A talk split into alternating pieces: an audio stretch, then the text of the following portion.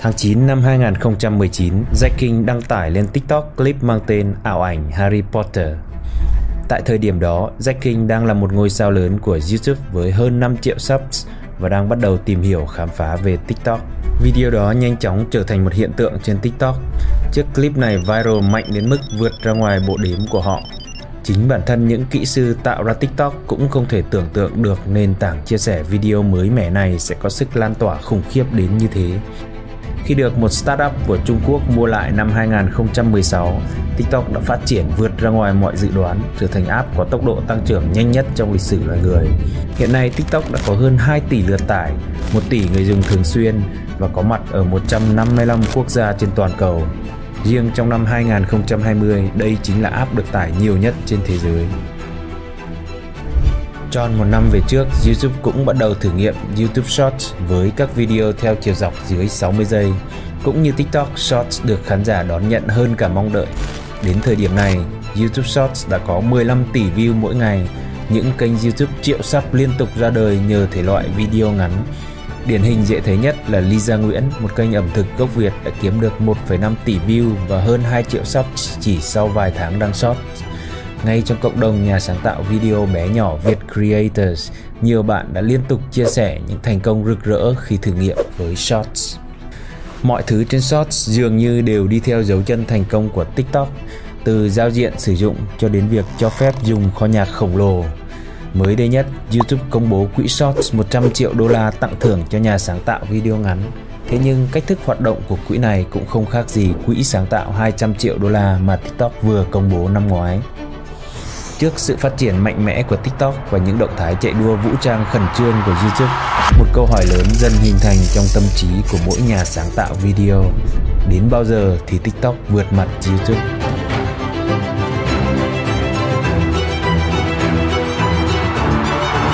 Ngoài câu hỏi lớn này, trong cộng đồng dân làm phim ai cũng có những câu hỏi mang màu sắc ít nhiều tương tự như thế.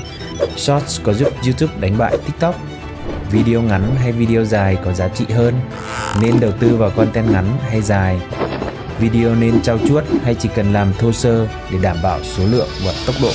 Những câu hỏi như thế không những để lại sự ưu tư hoang mang mà nhiều khi còn khiến cả hai phía trong cộng đồng nhà sáng tạo có những cái nhìn rất lệch lạc về nhau.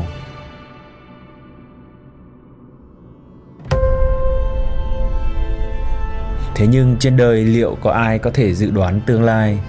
Sự bùng nổ của TikTok là một hiện tượng hiếm có, nhưng trước TikTok, sự phát triển thần kỳ của YouTube hay Facebook, Instagram cũng như thế, cũng đều là những sự kiện ngoài sức tưởng tượng của mọi chuyên gia.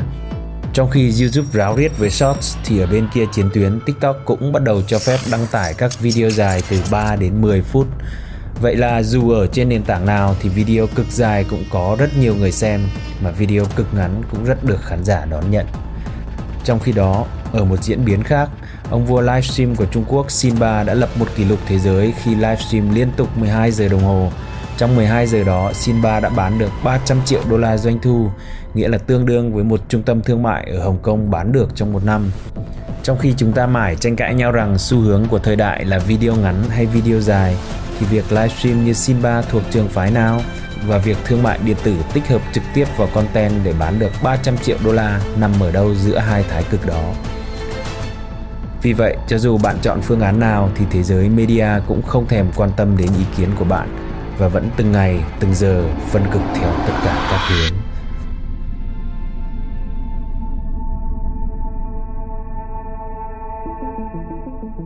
TikTok hay là YouTube thì cũng đều là tài sản vay mượn là nhà sáng tạo, có thể bạn cho rằng TikTok thắng hay YouTube thắng, rồi bạn đầu tư tâm huyết vào hướng mà mình dự đoán, để rồi một ngày nào đó chúng ta có trong tay một triệu người theo dõi, chúng ta cảm thấy rằng mình đang sở hữu một tài sản lớn. Nhưng thực tế đó không phải là tài sản của mình, đó chỉ là cửa hàng, là mảnh đất mà TikTok hay YouTube tạm cấp để chúng ta hoạt động. Một sáng đẹp trời ngủ dậy, bạn có thể thấy tài khoản của mình lao dốc vì thay đổi chính sách hay vì thay đổi thuật toán, hoặc kênh bị tắt kiếm tiền hoặc bị cộng đồng báo cáo hoặc bị hacker đánh sập, vân vân. Vô vàn chuyện bất ngờ có thể xảy ra. Trong tình huống xấu nhất thì thậm chí cả một nền tảng lớn vẫn có thể ra đi không lời từ biệt.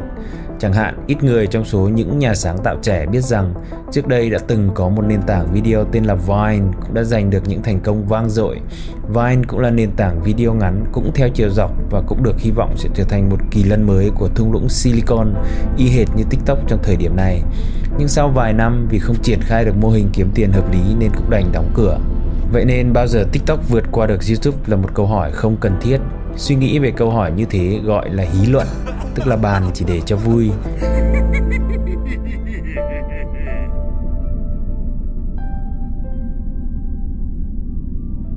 Trận đại dịch toàn cầu càng tạo ra nhu cầu bức thiết chuyển mọi sinh hoạt của thế giới loài người lên Internet.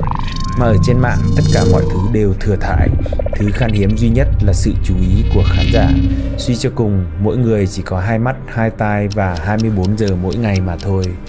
Không phải Bitcoin, không phải NFT, chính sự chú ý mới là đồng tiền của nền kinh tế mới này. Ai làm chủ được sự chú ý của khán giả chính là người làm chủ được tương lai. Đó là tin vui thứ nhất cho dân làm phim chúng ta, bởi chúng ta chính là những người chuyên nghiệp và tích cực nhất trong lĩnh vực tạo ra sự chú ý. Tin vui thứ hai, xu hướng chính của media không đơn giản nằm ở sự ngắn hay dài mà là trào lưu dân chủ hóa về mặt công nghệ. Những ngôi sao TikTok có thể quay, dựng và đăng video ngay lập tức từ điện thoại thông minh mà không cần học hành luyện tập gì hết. Một số liệu thống kê cho thấy hơn 30% số người sử dụng TikTok đăng tải ít nhất một video mỗi ngày tức là tất cả mọi người dù bình dân lạc hậu đến đâu đều có khả năng bước chân vào showbiz. Sẽ không còn một người gác cổng nào chặn bạn lại hỏi xem bạn có thể sinh viên trường sân khấu điện ảnh hay không. Sẽ không còn cuộc thi chứng chỉ nào mà bạn phải xuất trình để trở thành người ảnh hưởng nữa cả. Trong nền kinh tế mới này, việc lựa chọn trở thành sản phẩm hay trở thành ông chủ kinh doanh sản phẩm đó hoàn toàn nằm trong tay của bạn. Chiếc đuôi dài đang trở nên dài hơn bao giờ hết. Hàng rào tham gia được hạ thấp hết mức có thể. Cạnh tranh sẽ trở nên ngày càng gắt gao, nhưng đằng sau những khó khăn lại là cơ hội để chúng ta khám phá ra rằng trên đời còn có những kiểu sáng tạo mới mà mình chưa từng trải nghiệm. Ngắn hay dài không còn là rào cản, mà lại trở thành những thử thách hấp dẫn. Nói cách khác là những chiều không gian mới dành riêng cho con người sáng tạo. Trước khi trở thành ngôi sao youtube và trước khi nổi tiếng trên tiktok Jacking cũng đã là hiện tượng trên Vine khi Vine sụp đổ, rất nhiều ngôi sao đình đám đã phải quay trở lại làm những công việc tay chân chạy bàn giao báo với mức lương tối thiểu. Một số rất rất ít trong đó như David Dobrik hay Zack King đã chấp nhận thay đổi, tự làm mới chính mình, tự làm cho content của mình phù hợp hơn với YouTube, phù hợp hơn với TikTok và giờ đây sẽ là phù hợp hơn với Shorts. Nếu đang làm video ngắn, hãy thử video dài Ngược lại, nếu đã thành công với video dài, hãy thử thách bản thân mình bằng những sáng tạo với Shorts. Phần ngọn, tức là phần phân phối nội dung, phần TikTok hay YouTube sẽ tự diễn ra theo tình hình của thời cuộc và quan trọng hơn là theo nhu cầu câu chuyện mà chúng ta muốn kể. Chúng ta tập trung cho cái gốc, tức là nuôi dưỡng để phép màu sáng tạo của mình ngày càng màu nhiệm hơn, mài rũa kỹ năng kể chuyện để chia sẻ đam mê của mình, để lan tỏa những thông điệp nhân văn, để chạm tới trái tim và thậm chí thay đổi cuộc đời của khán giả. Bạn có muốn cùng cộng đồng Việt Creator bước lên chuyến tàu tới tương lai?